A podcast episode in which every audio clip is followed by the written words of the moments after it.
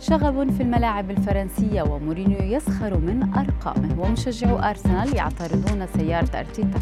إليكم أبرز أخبار الرياضة في الساعات الأربع والعشرين الماضية في دقيقتين على العربية بودكاست.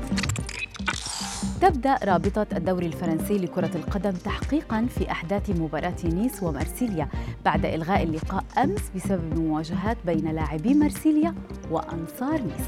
الحكاية بدأت عندما ألقت جماهير نيس قوارير مياه على لاعب مارسيليا ديمتري. الأخير يسكت؟ لا.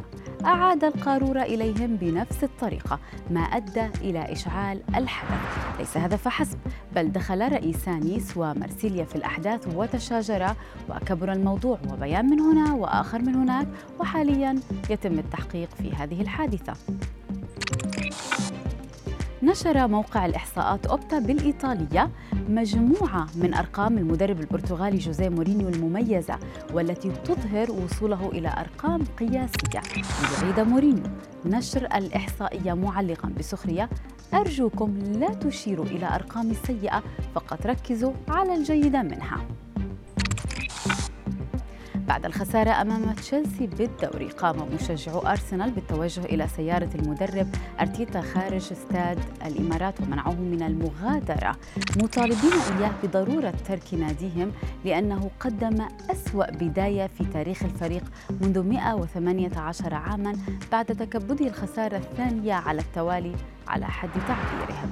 ويبدو أن هناك شريحة كبيرة تثني على ضرورة مغادرة المدرب. فقد حصد الفيديو الذي تم نشره على وسائل التواصل أكثر من عشرة آلاف لايك ومئات التعليقات. منزلان فاخران يعرضان على ميسي في باريس بأسعار جدا مناسبة فقط. 22 مليون جنيه استرليني للمنزل الواحد. مغادرة ميسي السريعة من برشلونة وتركه منزله الذي قضى فيه عمرا في كتالونيا جعلا وكلاء العقارات.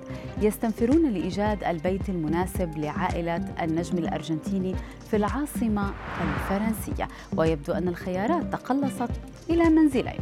كل واحد منهما يحتوي على عدة طوابق ومسبح وصالة رياضية وحديقة خارجية لكن يبقى السؤال هل يفضل ميسي أن يستأجر البيت بدلا من تملكه كونه سيبقى سنتين فقط في باريس؟